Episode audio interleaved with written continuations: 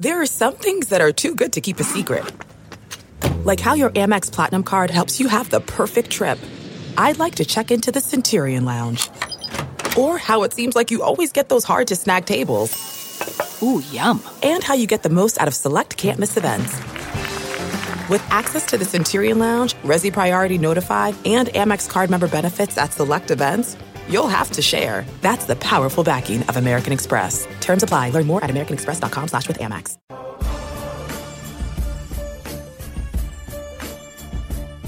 Welcome to the Hail Varsity Club podcast. It's not the Hail Varsity Club. It's just the Varsity Club. Not the Hail Varsity Club podcast. No, it's just the Varsity Club. Take two. Oh, you want to do a take two? I was just gonna roll with it. Okay, take two. Okay, go for it. Welcome to the Varsity Club podcast. Excellent. Thank you, Chris Gorman. If you listen to this podcast on a weekly basis, that's the guy that always makes fun of me. So we brought him in to intro the podcast this week. It's also why I laugh every single time we start this podcast. Every single time. Because he always it's that's Chris Gorman, awesome social media guy at Herdat, is drinking a cold drink when it's 20 degrees outside and made me carry it all the way over from the mill That was very nice of you. to our office across from Pinnacle Bank Arena, and my computer was not put on silent Even after I said I just put my phone on silent, my computer on silent, you could have done the same. because I suck. Um, you said Erin. Sorensen is across from me. Erin, how are you? I'm good, and we do have Jax here. Yes, Erin's. How old is Jax? He is going to be eight this spring. I was gonna say pup, but it doesn't I mean, really he's apply. a puppy. Yeah, They're he's a always forever puppies. Erin's dog is in the office, so it's a good day here, even though there's still a lot of snow on the ground. Um, No. But spring football starts on Monday. We're recording this podcast on a Friday, so you only have a few days left. Or, depending on when you're listening to this for the first time, it might have already started. Um, so we're going to talk about spring football in a little bit. We're going to get Erin's takes on Tony Tuioti joining the Husker coaching staff, and then look at a couple of players that Erin is um, keeping an eye on when we get through spring. Kyle Cardell is our baseball beat writer for this year, and he's going to come on the podcast for the first time ever. So super cool thing. But he's going to come on and talk about baseball. They had a really really big opening weekend, and then a not so good um, second weekend. So we're going to get his thoughts on kind of which team Nebraska is, or if they're somewhere in the middle. We're not going to talk about basketball. I don't think. Um, there's not much. Not much, Not much least, to talk no. about. And if Although- you suffered through what? I was going to say, if you are somebody that's like, but I do want to talk about basketball, um, this isn't really giving you an outlet to talk to us about it, but I would encourage you to head to hailvarsity.com and read Jacob's padding the stats for this week. It does not matter when you listen to this podcast that padding the stats will still be on the website and still relevant because um, I did just read it before we started the podcast, and he's very fair in his criticism of everything that happened. Uh, against Michigan and does so in a way that doesn't feel mean spirited and you know whatever. He's just he would he just laid it out very clear that while the commentators are sort of putting full blame on the players, he wanted to make sure that you know they're led by someone. So you do have to talk about that. So if that is something that interests you, that is on hailvarsity.com. Right. Uh, my five things is also going to be pretty basketball focused. Um, Well, your love hate, yes. Yeah. Call it what it is. It's love and hate, mostly hate. Call it five things. Um, basket like they don't Five things I mostly hate. they don't trust each other. Um, Isaiah Roby has very little awareness on the offensive end, and James Palmer has just forgotten how to how to finish at the basket. Which is so strange. Ugh. It's all very strange. And I saw something. Um, I said we weren't going to get into this, but and, and we're really not. But I do. I do want to comment. I saw a couple people on Twitter that were like, um, basically saying, "Oh, the media overhyped this team, and you know, I don't think this- so. it was a bust." No, I don't think so either. I never said. You know, if you're listening to Andy Katz say that this was a Final Four team, you were always going to be disappointed. That was. I mean, that's a terrible take. This was a team. I always said they could win a game. They could possibly win a second game. That's probably their ceiling. I, This- I really thought they were at least NCAA bound. I Well, think that was should be. fair, and I thought this was the year based on the team, the talent, and just everything really in front of them. Especially when you started at the beginning of the season to see some of the games that they won, uh, it felt like this is the team that could win that first game in the NCAA tournament. But then it just Well, they should they should be a tournament team. I They just want to get be, that out absolutely. They there. Uh, actually- talent, on, the starting five alone should be enough to get this team to the NCAA tournament. They started eleven and two. They had one of the best defenses in basketball. When you looked at it statistically, their defensive profile, they allowed the kind of shots that a defense wants to allow. They Mm-hmm. forced low percentage looks. They didn't allow three point shots offensively they were they, they knew what they were good at and they knew what they weren't good at and they really stuck to transition and they tried to avoid half court opportunities as much as possible and that was what they needed to do and for whatever reason when conference play started they lost all of their confidence they stopped trusting each other one of the things that is insane to me, they don't ever find the roll man. They don't ever have the dump off pass on a pick and roll, and it, the guy is the roll guy is always open, and they don't do it. And that, like you, I've seen that play three or four times throughout every single game since conference play started. That is a team that does not trust each other. Those are players that do not trust each other. which is so strange. I don't know. Again, like it, feels like this could be. I don't know. I don't know. This whole thing is just very odd, and I obviously I have not been at as many games as you and Jacob have been to sort of evaluate, but The season needs to end. season needs to be over. Um, okay, let's talk about football. Spring practice starts on Monday, and we get Scott Frost and a press conference on Tuesday, I believe, right? The following day. Yep. So, Yeah. I mean, for anybody who's like kind of wanting this next week, like obviously we will keep you up to date as we are going forward into spring practice, what you can expect as far as coverage is concerned. Uh, but if you're looking toward the next week, uh, Tuesday is the big day uh, press conference. We'll get to hear from Coach Frost, players, and then there are going to be roundtables with all of the coaches. So we'll, that'll be the first time we get to hear from uh, Tuioti uh, the new defensive line coach. So that's exciting. Um, but then also, next week's going to be good because Thursday's pro day. So we'll also get some. Um, obviously, the NFL Combine is going on right now. We'll see a little bit from Stanley, I believe, tomorrow is wide receivers. So we'll know a little bit from that. And he probably, as a result, won't do much with the pro day for Nebraska unless he's trying to uh, if he tests well at the combine, he's probably not going to do much. Right, but And if he he needs- still has something to prove, he'll Right. he'll probably But we'll get to part. see some of the other players like Devine Ozigbo, who we thought should have been a combine invitee, um, he- see him in action. So it'll be a good week for just uh, getting spring ball kicked off and then also uh, getting to see some of those guys that'll be trying to find a spot on an NFL team. Yeah. Let's talk about Tuioti because that is like the big piece of news that has happened since the last time we podcasted. Um, Nebraska. Obviously, Mike Dawson left to go take a coaching position with the New York Giants, which leaves the first uh, hole in Scott Frost's coaching staff since he put this group together in 2016. So this was the first hire that he made. A lot of people thought he was going to stay within his comfort zone or his wheelhouse, so to speak, and go with a guy that he either had coaching ties with, had coached with, uh, had coached for, or um, like somebody on his staff knew. And the announcement came. What was it? Monday. Earlier this earlier this past week, um, that Tony Tuioti was coming over from Cal. He spent two years at Cal. He coached outside linebackers in 2017. Coached their defensive line in 2018. He was the director of recruiting for Michigan in 2016.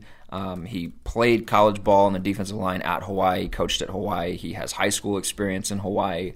He has coaching experience all across the board.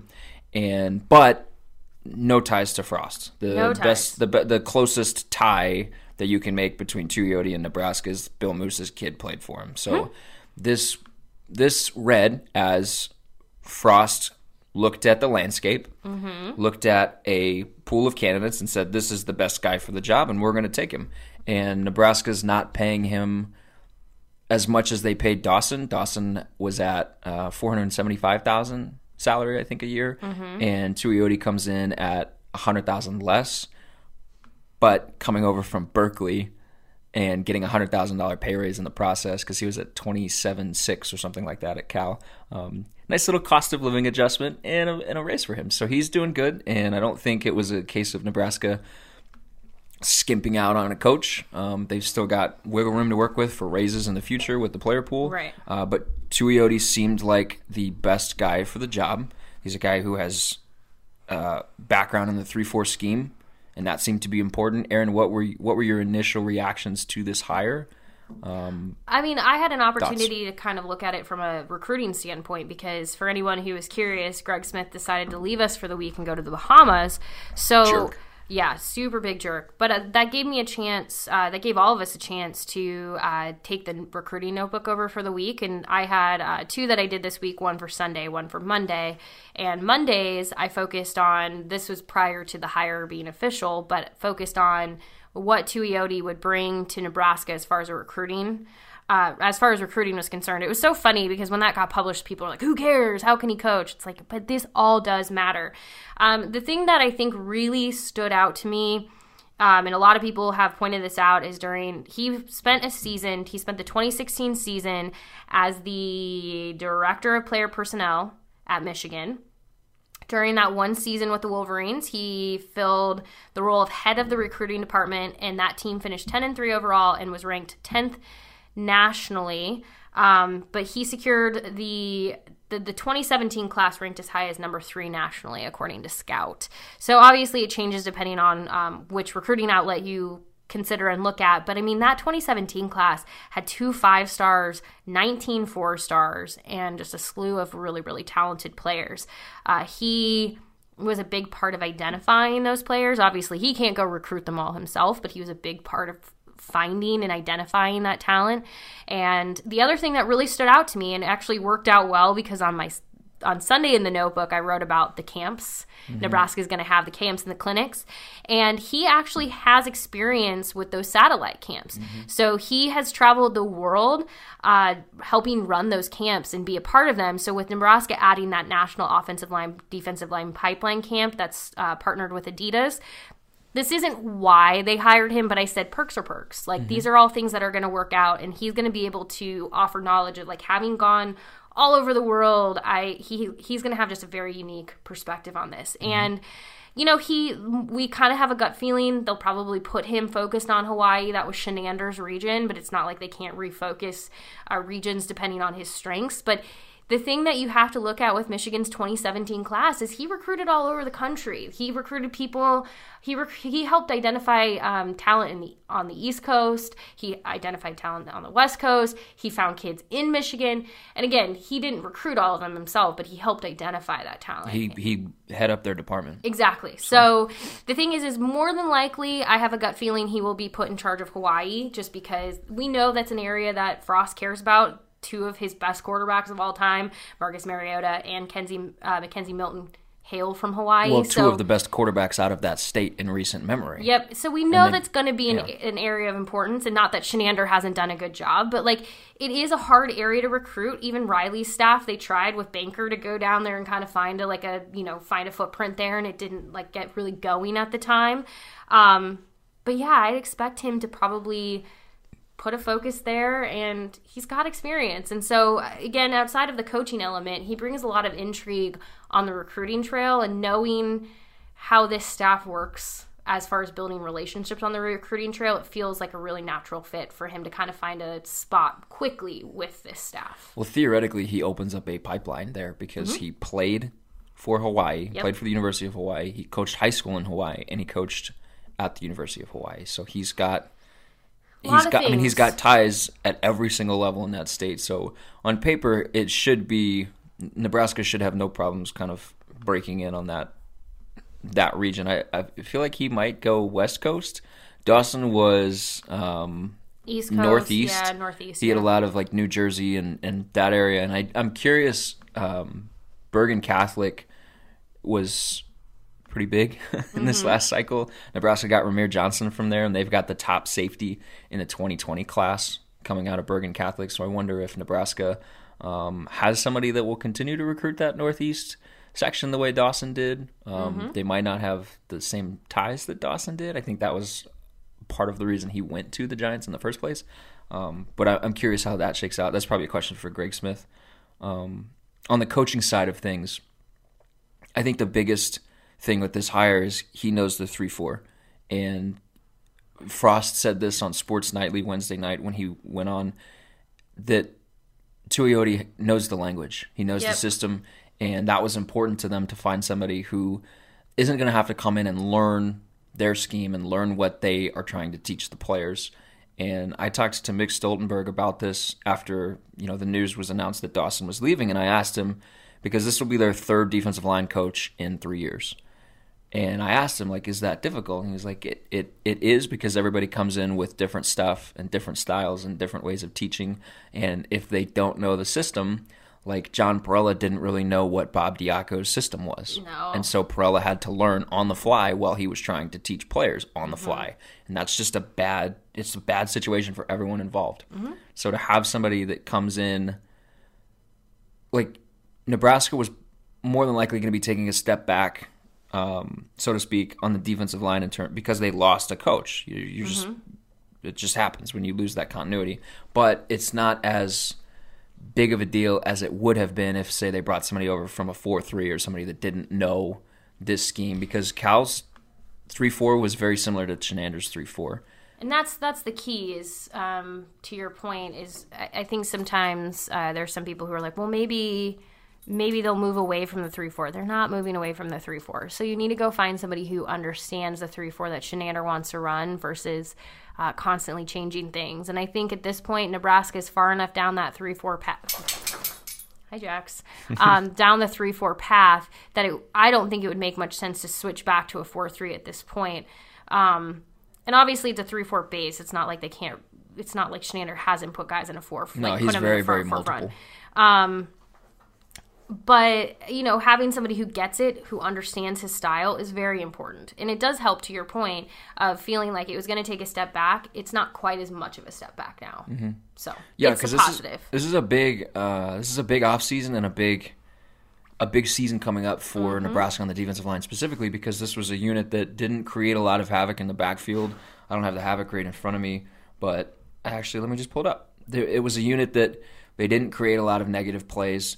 Um, defensive line have havoc rate they ranked 98th in the country. So national average for percentage of plays that end in a tackle for loss or a forced fumble or a pass breakup from defensive linemen. National average is about 5% of plays. Nebraska was defensive line last year was at 3.6%. So pretty bad, well below average. Uh, they didn't create a lot of sacks, obviously. Um, they didn't create a lot of tackles for loss. They didn't really have a guy that could change the game, and they haven't had a guy that could change the game in a while. Um, and I think if you look at the defensive line, that was where a lot of the issues started in the run game last year. Um, they struggled a ton to contain teams at the line of scrimmage. Um, they got pushed back. It, it's it's a big off season in terms of strength training, uh, but also in terms of execution on the field. And I think you know they've got Tu- Tuioti has his work cut out for him, and um, you know right or wrong, I think he'll be he'll be judged a little bit on that because Mm-hmm. I, I think this is a big I think this is a big season for the defensive line. I don't quite know where I'm going with this, but No, I think this is a big season for the defensive line. It is. I would agree with you. I mean, you have guys on that defensive line that I think we know can be pretty great. Um, so we'll see what they can do. I mean, Right, like I was going through my so I wrote the five freshmen, five sophomores, five juniors, and seniors to watch all throughout this week, and there was a bunch of defensive linemen that I looked at. and I'm like, hey, keep an eye on this guy. I wonder what this guy can do. This guy has a big spring in front of him. There, it was a bunch of defensive linemen because they have options. They've got a bunch of options, a bunch of intriguing prospects, but they don't have proven commodities on the defensive line. They don't have uh, maybe the most proven are the, the two Davis twins. Yeah, I don't know that I would put Ben Stille into that category yet. not yet, but I think he, I think he has a lot of potential. I think he has loads of potential. Yeah, it's just he hasn't reached it yet. Yeah, So I'm it's- curious if this is the year that he does. It'd be big for Nebraska. we'll find out. find More out. to be seen. Any other thoughts on Tuioti? Uh, no, I'm just excited to get to know him. Uh, like I said, we will have our first opportunity to talk to him as a media, which ultimately will be the first time really uh, Nebraska fans are getting to hear from him uh, on Tuesday. That, like I said, they're doing a round table, so that will also, I'm guessing, his table is going to be pretty packed with people. Uh, but that that's going to be nice because those round tables provide an opportunity to sit down and actually get to know uh, coaches in a little bit of a better setting than at a podium or kind of like in a like a crowded little like space of people like just surrounding them it, it will um i haven't been at a in a podium situation since I guess Big Ten Media Days, and even that's kind of like everyone, you know, not exactly. I think the last time where it was like you got to sit around and just talk with some people at a table was when I was at the Peach Bowl uh, for UCF. And honestly, like that was the first time I got to know like Chinander was sitting in an environment like that where you're all sitting at a table and you kind of just are able to talk to them. Mm-hmm. And you really do get to know people a little bit uh, it, it's just a more relaxed environment, so they tend to loosen up. So I think that will be a good thing for not only the media to get to know him, but also for fans who want to know a little bit about him. I think that environment is ultimately going to give us uh, some good insight into kind of his personality. It won't be quite as like formal as him standing in front of a podium and like. Although I will say, uh, a bunch of people noted this on social media this week, and I thought it was pretty funny. If you look at the official photo that the university sent out, he actually has so take this for what it's worth. Being a defensive line coach, he can't button the top button on his shirt collar. That's how like thick his neck is apparently and a bunch of people no but i'm just saying like i noticed like a bunch of people commenting on that on twitter and facebook and it was super funny because they were respecting that because they're like that's the guy you want coaching your defensive line y'all are so, weird yeah y'all are weird but like you weird. all are on the same page so we'll take it i can't button the top button on my shirt collar but it's only because like my shirts have to be super weird because I am so short. So if I get a shirt that is big enough to where it fits my neck, it's too long in both length and in sleeve length. Hmm. So like I live at a tailor basically because nothing fits me. I live at a tailor. Yeah, it just made me laugh that everybody on Twitter and Facebook kept commenting about it. So, like you said, y'all are weird, but you know what? You're all on the same page. So yeah, apparently, that is a reason to be excited about him. I just want to point out that you get those super lax uh, not really press conference, but availability environments at bowl games. You do, which Nebraska needs to get back. I miss going game. to bowl games. Let's talk about some players that need to show some things for them to get there. I okay. guess. So, spring is the time where guys really kind of come out of nowhere. Sometimes, um, spring last year was where we all of a sudden heard about this walk-on center that nobody had ever heard of before, and all of a sudden Hunter Miller is number three pushing number two reps at at some point in the in the off season, mm-hmm. taking number one reps at center. Who are some guys this spring that are kind of on your watch list for players that either a need to have a big spring or b you could see having kind of that same kind of come out of nowhere. Oh hey, we're talking about this person now. Yeah, you know, I'm I'm really curious to see, and I think you you mentioned this in something that you wrote this week um, about the is it this black or the sweatshirt posse? Yeah, the black sweatshirt posse. The black sweatshirt posse. I, they don't necessarily have to have like big springs, but I am really curious to see guys like Casey uh, Rogers and Tate Wildeman, uh, just what they can do this spring. Um, I think when we're, especially when we're talking about like the defense and especially the defensive line, it will be interesting to see what they can provide as far as. Um, I don't know. There needs to be depth in certain places, and I think defensive line is one of those areas where they can immediately provide some solid depth. So I'm curious mm-hmm. to see um, how they do. I'm just looking at the roster. Yeah, Tate Wildeman was on my um, five five freshmen to watch, and basically, you know, Ben Stille led the line last season with only five sacks. There were ten guys on seven different Big Ten teams who had more. Mm-hmm. Um, so there's there's that need from Nebraska. The Huskers were 11th in the conference in yards per carry. Um, so there there are there are names that everybody knows on the defensive line, mm-hmm. but I don't necessarily think Nebraska is at a point where spots are or mm-hmm. should be locked up. Um, it doesn't it doesn't feel like experimental mode right now, but I don't think they're I don't think they're that far away from it. So no. if somebody like Tate Wildeman has a really good spring, there is no reason he should not get snaps in the fall. Right. And you could say that about a bunch of guys on the mm-hmm. defensive line, Casey Rogers inc- included. Um, so I'm curious what, you, like you said, I'm curious what those guys look like because everybody was excited about them last year, and then they had a couple injuries and a couple nicks and bruises that kept them out, and it seems like people have kind of forgotten about them. Yeah, a little bit. Um, it, I think there's a lot of faces on this this roster that I think you're going to start hearing more from them as we go through spring. Um, I'm just looking at like I'm just looking at the roster. Obviously, we talked about Ben Stille um, and what he could do as far as like the defensive line. I think he's a name that you kind of have to keep in mind. Uh, we jokingly talked about this, and I know he is on your seniors to watch list, but we did talk about Caleb Lightbourn a little bit when we were walking to grab coffee before we started this podcast. And what's interesting to me about Caleb is he is in a really unique situation where, um, yeah, he technically has a red shirt that he could utilize, but like who wants to take a transfer punter that would you you're essentially burning a scholarship for two years for a punter to play one?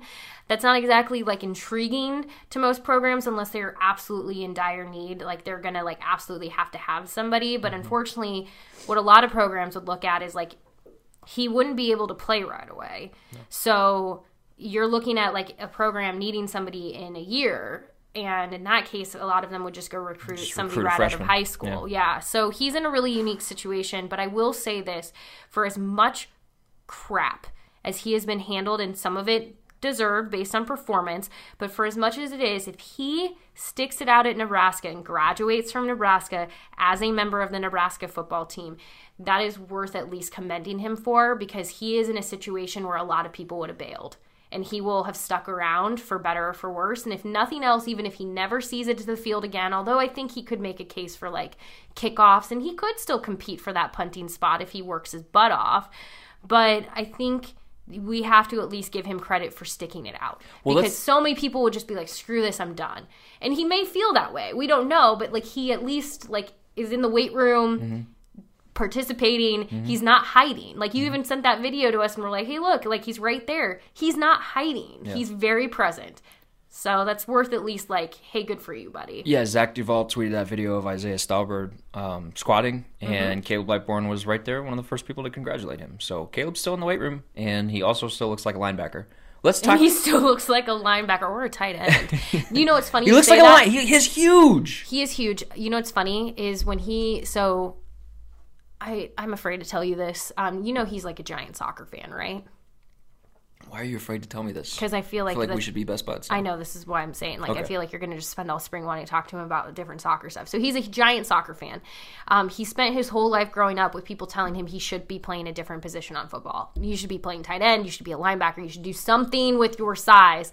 And because he loves soccer so much, all he wanted to do was kick.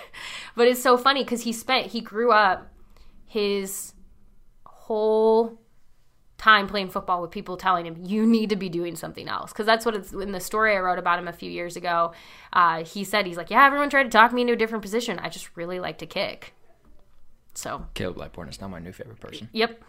Keep an eye on him I- and his evolving friendship with derek I mean, we can talk about the competition side because I don't think that I think that's a position battle. I don't think Isaac Armstrong has that position locked up. No, I think if Caleb can figure out how to put the ball where Frost wants him to place it, if he can figure that out, you were right. He he can match, if not maybe out kick from a distance perspective. He's got the leg. Well, yeah, he was on kickoff. If if he doesn't, I mean, if he doesn't have a like, if he can't boom it, he's not he's not on kickoff. And he was on kickoff all last year. Mm-hmm. And maybe that was. I mean, Armstrong has a leg. They they if they really wanted to, I'm sure they could have tried him at kickoff. But Caleb, from a, a physical tools standpoint, he has everything that you need to be a good punter in this league. To me, it's about what's between his ears. It's about his confidence level, Yeah. and it's about not getting in his own way. And you know the the whole reason he lost his job last year was because of placement. Placement is something that you can fix. Placement is for all of the bad things that happened under Bob Diaco in the year that he was here. The one good thing was his work with Caleb. Yeah. And he got Caleb to Oddly look, enough, of all things. I mean, it was a detail, and Diaco knew what he was talking about, and Caleb listened, and he went from 12th in the Big Ten Conference his freshman year in punting average to 6th and that stuff helps. I mean, last year his uh, Isaac Armstrong allowed only like 0.2 yards per return on like punts that were returned by the opponent. They were they only averaged 0.2, which is absurd. That's not a that's not a number that you can replicate year over year. That's crazy. That's coming up. But Caleb was like let me look. His his number was also crazy on the high side though. Caleb's was 16.4 yards a return. So 11 of his 24 punts were returned. Only two of them were down inside the 20. That's placement. That's not. I mean, he's not. Maybe some of them are out kicking his coverage because he can do that. He a lot Mm-hmm. of times he's he was just catching it, trying to get rid of it as fast as possible Yep. because they changed his, his Well, snapper. and I do want to talk about that in Um, a second And because it's my hill to die on. yeah, I know. We're gonna we're gonna end up spending like 15 minutes talking about punter. Um, It's the most important position on a team. But it he he's he's it's a competition, and It it's not Isaac Armstrong's job. Caleb still has a chance. Yeah, because I think, and I will keep this as short as I can. And I talked about this a little bit last year. It was funny. I got a little like negative uh, reaction from some people who were like, "It doesn't matter. It's about like work." And I, I agree 100. percent But we do have to remember, um, Caleb is in his head, and that is like the talent is there. The mental things, for whatever reason, is an issue. Um, but what they did last year that may not seem like a big deal to an outsider, and I, I did talk with uh, DeWitt about this because I was very curious about it. And when they changed who was snapping, so they went from it was an Ober Lightbourn partnership, which it was never going to be because Ober was going to eventually graduate. Um, but that's who he had been working with. Uh, when they changed it, that punt snap count changed just a teeny bit, and it's amazing how much that can like throw things off. And so what you saw happen is Caleb, because of that like hair of a second, like it was so minimal, but it was enough where he was feeling uncomfortable from the protection and the coverage. In the time that he was getting the ball, you started to see him roll out right, and he mm-hmm. started rugby punting as a mm-hmm. result. That is not what he was supposed to do. They did not want him to rugby punt, but he was doing it because he didn't feel comfortable. So yeah, that's that is on Caleb. He should have been trying to like but in his mind, he's looking forward and seeing, like, I'm going to get my punt block. So I need to get out of this situation and get it off. So that's what I would be curious about. Can he work on that this off season? with whoever he'd be taking snaps with to feel comfortable in the coverage and not have to feel like he has to, like, compensate by, you know, moving and rugby punting? Mm-hmm. Because And it it wasn't just I don't have the numbers in front of me, but it wasn't just like Caleb was like, oh, like being panicked. So Chase Urbach's snap was slower than Jordan, Jordan Ober's. whenever they clocked it.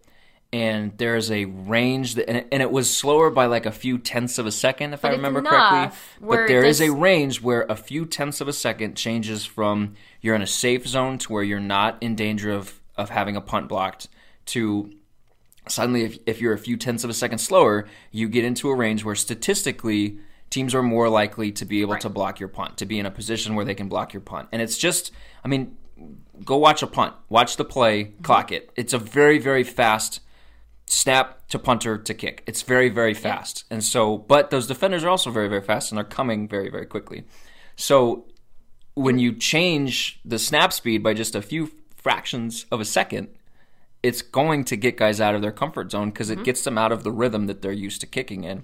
And the second they made the change, things fell he off. started rugby punting. Yep. It was it was like it was instantaneous, and you can see it whenever they changed from Ober, Ober to Urbach. He started rugby punting, and that was because he was afraid of it getting blocked. Now, with that said, the reason that they made that change is Urbach is actually better at getting down the field faster. He was he was much quicker at getting down the field than Ober was. So Ober had kind of been the the um, long snapper that sort of he would snap and then he would brace. Like his whole thing was like snap and brace. He's he's not like taking off down the field as much. Like his point is to just block. Whereas Urbach, because we saw him like so many times be like the guy going He's like after one of the first the or the second guys down the field. he's very fast. So they Mm-hmm. saw that as an opportunity. I agree with them. I think that was very smart. It did just mess with things on the the back end a little bit, and Mm-hmm. it, that's not saying one thing was better or worse than the other. They did what they had to do, but now it's on Caleb to figure this out. Can he get out of his own way? And for the record, when I went through this whole thing of trying to figure this out, I didn't just talk to DeWitt. I talked to former Nebraska long snappers. I talked to former kickers that have been with Caleb. I talked to punters, uh, people who don't even know him that are, and it's it's something that is it's something to be factored. And so again, I think this goes into we talked you talked about special teams, the questions facing special teams in 2019. And there's a lot of pieces to yeah, this seems like a minimal part of the big thing, but it plays it plays a part in the overall questions that, you know, you're going to have. Well, this is where I wanted to steer the conversation next because Jack, Jack's just stretched so big, so he's Stretched. bored with us. I'm sorry, everyone. this is where I wanted to steer the conversation next because special teams is not going to draw a ton of ink this offseason, but it is very, very important for Nebraska specifically because this offense is very good. But statistically, when you start at the 29 yard line as opposed to the 25 yard line, DeWitt told me this number. It's something like you're 75% more likely to score points on that possession, and it's a difference of five yards starting field position. And Nebraska last year, they averaged starting field position at the 26 yard line. Opponents averaged starting field position at the 31 yard line. So that stuff has to improve. And Nebraska was terrible uh, in terms of national ranking in both numbers. It, it was really bad. They were 123rd offensively in average starting field position and 105th So bad. in uh, average defensive starting field position. That th- that stuff has to improve, but it also they've got to find some guys, and this goes back to the the whole Urbach versus Ober getting down the field thing. They've got to find some guys that will commit to it because special teams with this staff is very very important, and they don't play end of the end of the bench guys. They play in some instances starters. And last year they for whatever reason, didn't commit to special teams. Players didn't embrace it. They didn't think it was a big deal. And for the first six games, Nebraska sucked on special teams. And something happened so at the strange. something happened at the six game mark, and they started caring about it more. And like ever, it's funny. The wins started coming. The special teams started getting better. They were But can I say something really quick, just as a little like asterisk to all this? Yeah, go for You it. You know who it, special teams really mattered to? Tre Neal. And where did he come from? he played on special teams all the time. But he played. He played. He came, he came from a mentality of what was at UCF. Yeah. So that was something that clearly was preached at UCF that he brought Yeah. with him to Nebraska, and the fact that he like when I talked to Dewitt, one of the very first people in Dewitt's office when fall camp rolled around last year was Tre Neal, and he said, "Use me wherever you need me to play."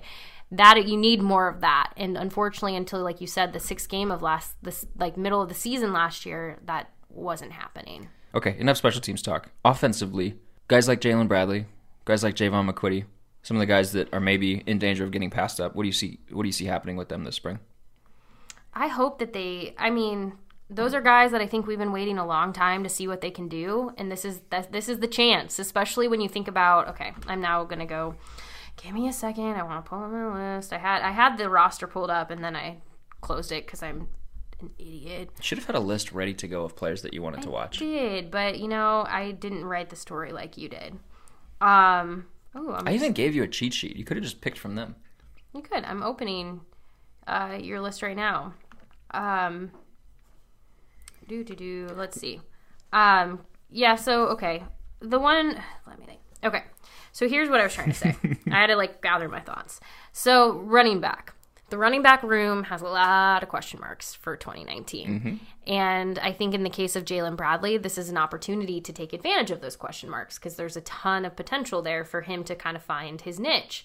Uh, that's where I, I'm really curious with him. Can he find his groove within the the running backs room? Can he find a spot? Can he carve that out for himself? Because it's it's there for the taking. I think we all kind of know running back. Um, you keep adjusting the wire. It just like keeps your mic keeps going to where it's pointed away from your your mouth and where you're talking. So I'm just trying to make sure that everybody can hear you perfectly. It's fine. No one needs to hear it. Um, no, I just he's somebody where I think we had we talked a lot about him when he was getting recruited. There was a ton of excitement about him. Um, I am excited to see what he can do, especially for the running backs room. And I think that this is kind of one of those things where it's it's time for him to step up and we'll we'll see. Now, I know like I'm looking through um Well, look at the running backs that are on the roster, yes. and then look at the ones that are currently here. Or, or I guess here's a better way to phrase that. So think who, who do you, jeez, how do you envision the depth chart shaking out? Who's number one? Uh, I don't know. Just real quick, like let's say week six. Who's number one on the depth chart? probably you. Maurice Washington. Well, Come on. maybe. Okay, just take everything else out of the equation. It's just Okay, if, football if, only. Maurice Washington is number one, right? If ultimately everything that is going on with Maurice Washington proves to be something that does not take him out of consideration, yes, he would be your starting running back. I could see there being a three game suspension. So we're talking week six. Okay. Okay, so Maurice is who would be the second string running back? Gosh, it's hard when you look at this list. Dedrick Mills, Yeah, or Rahmir Johnson. yeah, I was gonna say Rahmir. I was kind of. I'm just looking at this. Oh man. Are those like your top three guys when you look don't at it? Like, what what do you do with what do you do with Wyatt? I think I think so. Frost said this on Sports Nightly. Um, Greg Smith has been saying this for months. So if you read him or Which listen I to him, so you you would know. Wandale Robinson is mostly going to play that duck R spot Yeah, in the I- I wide mean, receiver. yeah, He's not going with- to be in the backfield. I think Miles Jones and Wyatt Mazour will also be in that that same situation where majority of their snaps, if they're on the field, they'll come in flexed out wide. Yeah, and that's fine. I, I agree, but I think he's still the thing that you kind of like when you're looking at this list of running backs. I think the reason he stands out to me as a bit of a question mark is because of his age. Yeah. being a senior kind of does seem like he might be a little bit more it might be a little more flexible with him like if you need to plug him into a place maybe he's the right fit depending on a situation i agree with you though like and i know that greg has talked quite a bit about that um and you guys have i just the reason i still put the question mark there is because he is a senior and he has experience on the field and so depending on what they're looking at and and maybe i'm talking like if Well, he was on my five seniors. I agree with you. I'm just saying, I like, like maybe if you know, maybe if they're dealing with something where like Washington is out for a period of time, maybe he then becomes more vital across the board. Um, but yeah, I mean this this group has just a ton of like I'm looking at uh. Well, here's the point. Because like you got Miles Jones and like Miles Jones has a ton of potential, but we don't really know what to expect from him. Here's the point I'm trying to get at. Dedrick Mills and Rahmir Johnson and Ronald Thompkins are not here yet and will not get here until the fall, meaning they're not going through spring. It's very likely that Washington doesn't isn't at the very least is not a full participant in spring practice. So this is Jaylin Bradley's time. Spring ball is Jaylin Bradley's time. This is your moment. like he's a very very real opportunity in front of him and i'm curious how he handles it last year there were some things off the field um, i think i've talked about this before greg has talked about this i think jacob maybe wrote about this or did this in a mailbag or so. he talked about it there were some things off the field before the season started that really affected him on a personal level and it slowed down his season and he didn't really recover from it. But th- this, there's a very real opportunity in front of him in the spring because of the makeup of this running back room. There's talent there, but most of that talent is not going to be around this spring. right. Meaning, Jaylin Bradley, a guy who was recruited by Frost at Central Florida, a guy who everybody thought would fit this offense really well. What are you going to do with your opportunity? Yeah, That was no, the point I think- was trying to get I with think the- this is Jaylin Bradley's time. If he is going to take advantage of it any period of time to make a name for himself and solidify playing time in 2019, this spring is it. And hopefully he takes advantage of it because good grief, do they need some help in the running back room right now? Which is not to say like, which is funny because it's not to say like Held hasn't been doing his job. He's been helping recruit like no other, and he's got some he's got some talent in that room. It's Yeah. just more of a question of who's going to step up and kind of carry the workload for this. Well, they're just not here yet. Correct. is the thing. Like they're not getting here until the fall. So like this this like he like I'm not saying Held didn't recruit. They're just not here No, yet. no, I know. I'm just saying because I think I've I could see some people being like, oh, well, you know, what, what's the recruiting like? And it's like, um, yeah. I don't know if that's quite. It's just there's One more name. Give me one more name and, and running we'll backs? yeah, we'll get Kyle on here to talk baseball. Not running backs, just one more name in general. oh, um, And it can't be Caleb Lightbourn. I just saw his name and I was gonna jokingly say it, so I hate you. Um, let me look. We, I knew here. that already.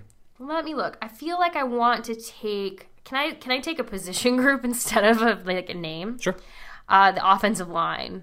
Oh, that's Um, a cop out. No, it's not because I'm very curious to see what happens at center. Um, I will. just said center then. I know, but like Cam Jurgens, what ends up happening with him? Is he healthy? Um, is he able to play? Has he put on the weight? Is he the right guy? I mean, there's so many questions that you have, and if he's not, and you end up going with somebody else, how do how does every other position on that line shake out? So I think that starts with the center. So let's give it Cameron Jurgens. Let's say it's it starts and ends with him, but then it ultimately it's gonna it's going to play a factor into what everything else looks like. Cool. Um, the one thing I do want to leave before I I get off out of the get out of the podcast loft, whatever the space is called, and get bring on It's Not a studio, it's a room because I don't Room. have soundproofing in we'll here get there. Um, you know, the other big news of the week, and I just wanted to say this is um, we did find out that uh, Jovan DeWitt um, is battling a type of throat cancer. Uh, Frost did say that on Sports Nightly this week. And all there really is to say about this at this point is that um, obviously our thoughts, our love, if you're a praying type, your our prayers, um, just whatever, uh, positive vibes are with him. And it sounds from what's, you know, Frost has said, it's a positive, um, it, it looks like there's a, it's a Pretty positive diagnosis. yeah, and it, good, it has a good outlook. And, you know, obviously he'll be a little bit unavailable through spring ball, but this is for me a reminder that there are things in life that are bigger than sports. And his health is paramount, and hopefully everything goes great and he's back on the field soon and stronger than ever. But he is the kindest human, the nicest guy, and we wish him nothing, nothing but the best. And, um, yeah, I, I that's not to say he won't be around at all this spring, so it'll be nice when we do see him because I think that will be always a good reminder of like again, we love these sports. It's it's the reason we do what we do, but obviously life there are things in life that are bigger than all of this and it's a good reminder that the people are always paramount to all of the other drama that happens on the field. Well So, put. Yeah. Erin, you got work to do. Nah, I'm just We gonna will, go uh, hang out with Jax. Okay, well that's still work. Just air quotes around the work. Work. Um, Jax just shook his tail, so he's in agreement. you will have stuff throughout this upcoming week as spring practice gets started, and I think we are all waiting on the edge of our seats to read that. What? Kyle, you're up. Oh, you're talking about the stuff I'm working on for the next issue of the magazine. I was just talking about it in general. Oh no. Are you just not going to write anything until the magazine? Nope, never.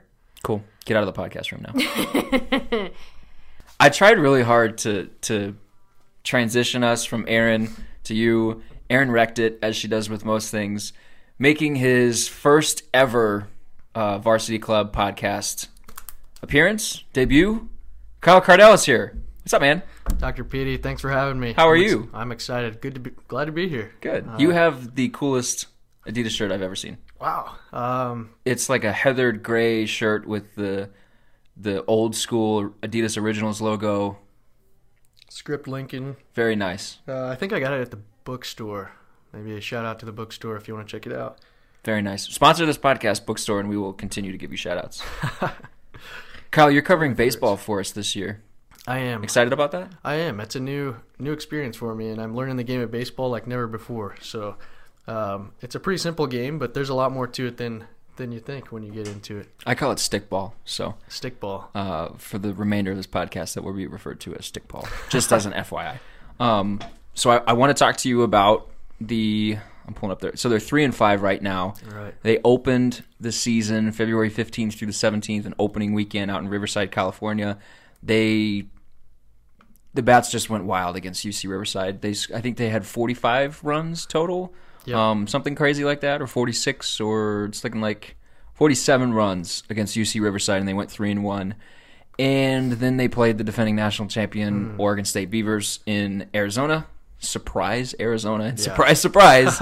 they got blasted. So the question that I have for you first, and kind of the jumping off point for this conversation, which team is Nebraska? Like they disappointed last year. They talked all offseason about how they wanted to make sure that didn't happen again.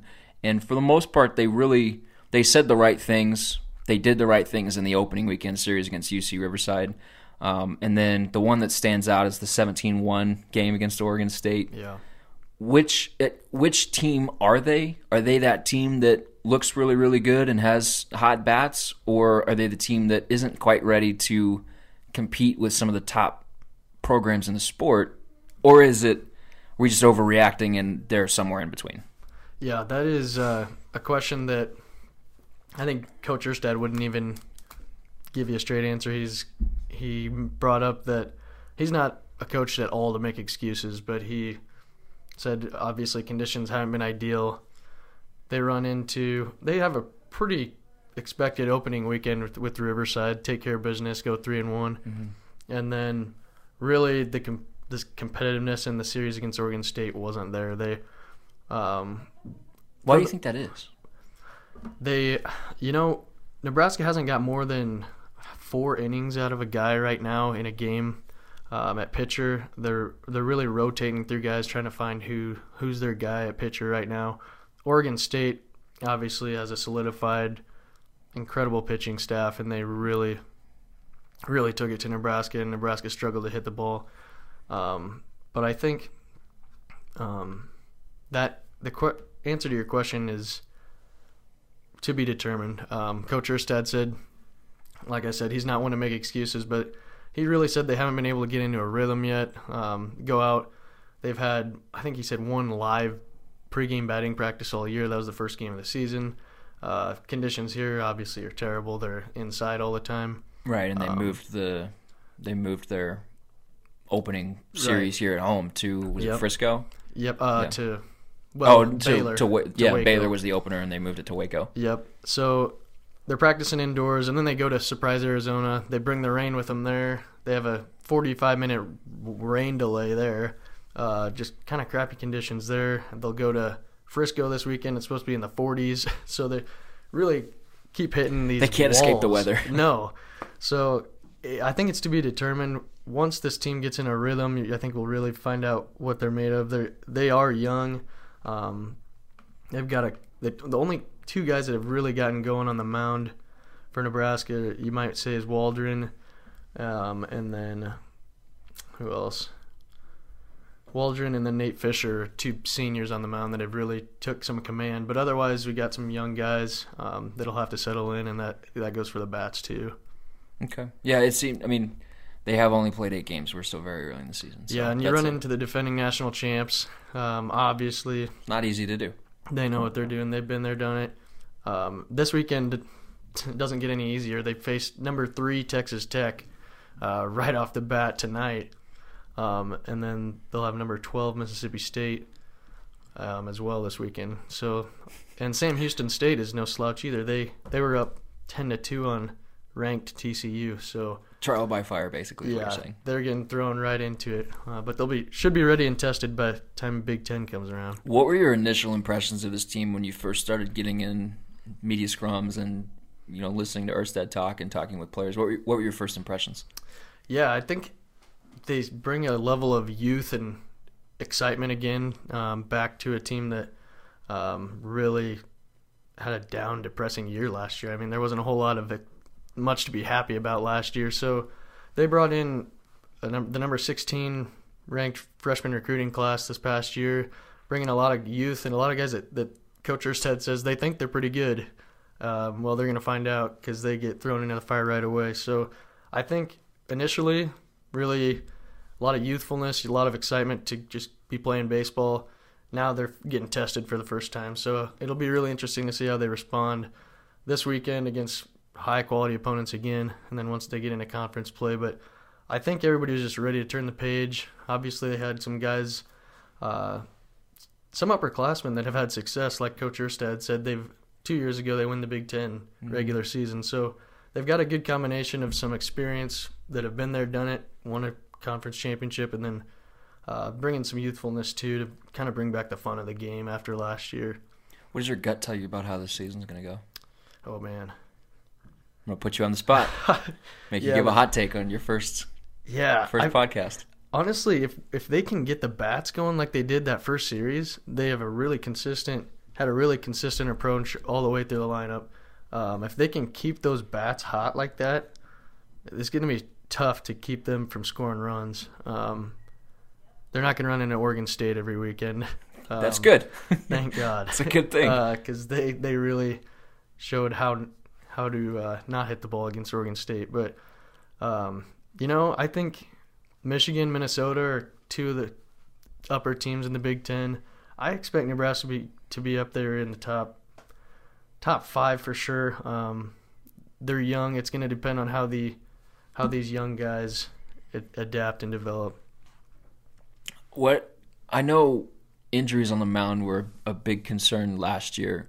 I didn't follow it as closely as other. people. I guess talk to me about their health in the bullpen. Um, if that's a concern again this year, like Yeah. what's going on with the pitching? Yeah. Um, obviously, guys aren't 100%. We saw that with, with Chad Luensmann. There's a lot of a lot of excitement behind him. He comes in his freshman year and just tears it up. Gets uh, Big Ten Freshman of the Year, I believe, and um, he uh, he's been out with an injury. Also, Connor Curry returns. They've both shown flashes of them, them their old selves. Connor Curry had a good first weekend. Um, I think once they get 100%, they're going to have guys to fill that rotation. But right now, they haven't got more than four innings out of a guy in one game, maybe five. Um, so they they're really looking for a guy that can sustain pitches, go six, seven, eight innings would be great. Um, so right now they're they're really throwing in guys, and then you throw in um, Kyle Perry, a true freshman, uh, Colby Gomes, true freshman as well. So those those two guys are gonna be big help, but obviously they're true freshmen. Um, but look look to keep those seniors going with Nate Fisher, um, Matt Waldron, Mike. Both the Waldrons have really pitched pretty well. So if they can sus- get sustained innings out of guys, I think they'll be fine. Um, really don't can't afford to more injuries, but I think if they can get the guys to go innings, get the upperclassmen to go innings like they can, I think they should be fine. What's your impression of Erstad? Some people find him prickly. some people find him I- that he's not their cup of tea. Some people like him. What's your impression of him? I, you know, initially when you meet the guy, you you're scared, but no, Intimidated? yeah, but I love the guy. He's as straightforward as it gets. Okay. You ask him a question, he's just he'll he'll make you feel dumb sometimes if you ask him a dumb question, which Yeah. I I love it because uh, he's not going to sugarcoat anything. Uh, he he said he was he was tough on the guys this last weekend, and I, I would have liked to hear what he said because uh, he doesn't sugarcoat anything, and I, I like it. That's kind of you know Frost kind of has that same tone, um, similar I'd say, but even Erstad's even more just straightforward. But usually all business, and could could scare you the first time you meet him. Yeah, he's a straight shooter. He didn't seem the limited interactions that I had with him last year. He didn't seem like a guy who was going to spare feelings when he Nope. was talking about players. So I like that. I think it makes for fun interactions. Yep, and kind of goes back to that. He doesn't make excuses either, and that's uh, you're not going to hear it from him. Um, so he's not going to make excuses for their their poor start. Um, but he did say it hasn't been ideal for sure to start the season. Sure. Are you more excited for football to start again, or uh, more ready for basketball to be over? Oh, yikes! I'm Yikes! I've been a I'm always a football guy, so uh, been a football guy my whole life. So um, can't wait for football to be back, especially with the return of we got some dudes on offense that this should be fun to watch. Sure. Uh, I mean, Adrian Martinez obviously out probably outperformed everybody's expectations last year, and then Mhm. bring bring him back year two. Look, out, should be fun. If- If the defense can play some defense and like like they can, um, like they showed at the end of the year, gonna be a fun year. I'm gonna put you on the spot. I didn't prepare you for this, but one of the things that I asked Erin this, and we talked about this a little bit with Brandon on the last podcast. Who's a name, somebody that you're really wanting to keep an eye on this spring, or somebody you think could have a big spring? in football. hmm Hmm. Yikes. Man, I've I've heard so many great, exciting things about the McCaffrey kid. Obviously, he's uh, I haven't seen him at all in person, Mhm. but if he can bring the the speed to the table, I they say they're going to play him at quarterback, right? Yeah. That's what I've that's what I keep hearing. But Mhm.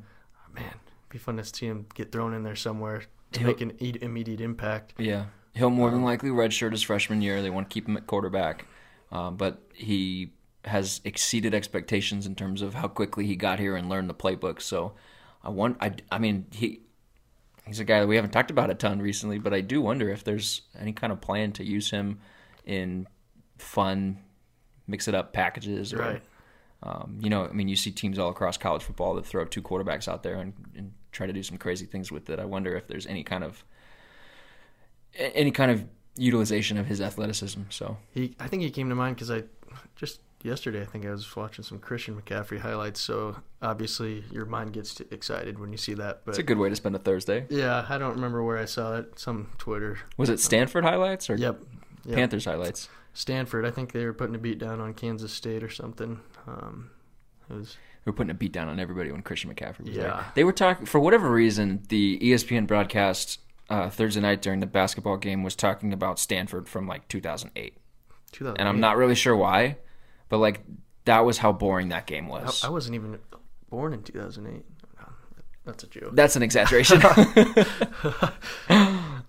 uh, so we've so baseball this weekend they play Texas Tech, Texas Tech tonight, number three. Texas Tech. okay, and then Sam Houston State, and Right. then Mississippi State, Yep. okay, and then the series with Baylor. Jax just wants to say hi. the series with Baylor, when is that? That, that that's next gonna be same same time. Just moved to Waco, so it'll be next weekend. They were supposed to play UNO on Tuesday this coming week, and that one got postponed. Okay, Um, so that was supposed to be at Haymarket Park um, on the fifth, and then the series with Baylor got moved to Waco. So that'll be same same dates, uh, just different location. Okay. And you will have uh, some stories for most of them. If there's a doubleheader on one day, you only have one story. You won't have two. But Right. Kyle Cardell on Twitter is where you follow him. You read him on hailvarsity.com. What's your Twitter handle? Kyle Cardell five, I think. Okay. Still reliving the glory days with my old football number. I think. Everybody has a number in their Twitter account. I had one in my Twitter account until a year ago, and then I decided to change it. I grow up. So. Kyle Cardell five, it's two L's uh, in Cardell. Follow him, read his stuff on hailvarsity.com. Uh, he's our baseball guy and he's really good. Kyle, glad to have you on the podcast finally. we'll Appreciate get it. we'll get you back on here whenever we get more into the season. There's a little bit more to talk about. sounds good. I'm comfortable behind the mic now, so I'll look forward to it. Cool. We broke the seal. Yep. Awesome. We will be back next week with another podcast. Keep it with hailvarsity.com. Throughout the week, we will have plenty of football coverage. Women's soccer is back on Sunday. I will be at that game, maybe write something. Um, basketball continues, unfortunately. We will continue to write stuff about that. Uh, but football is the main thing. So be reading the site, be reading hot reads every morning, and we will be back next week with another podcast. Thanks, guys.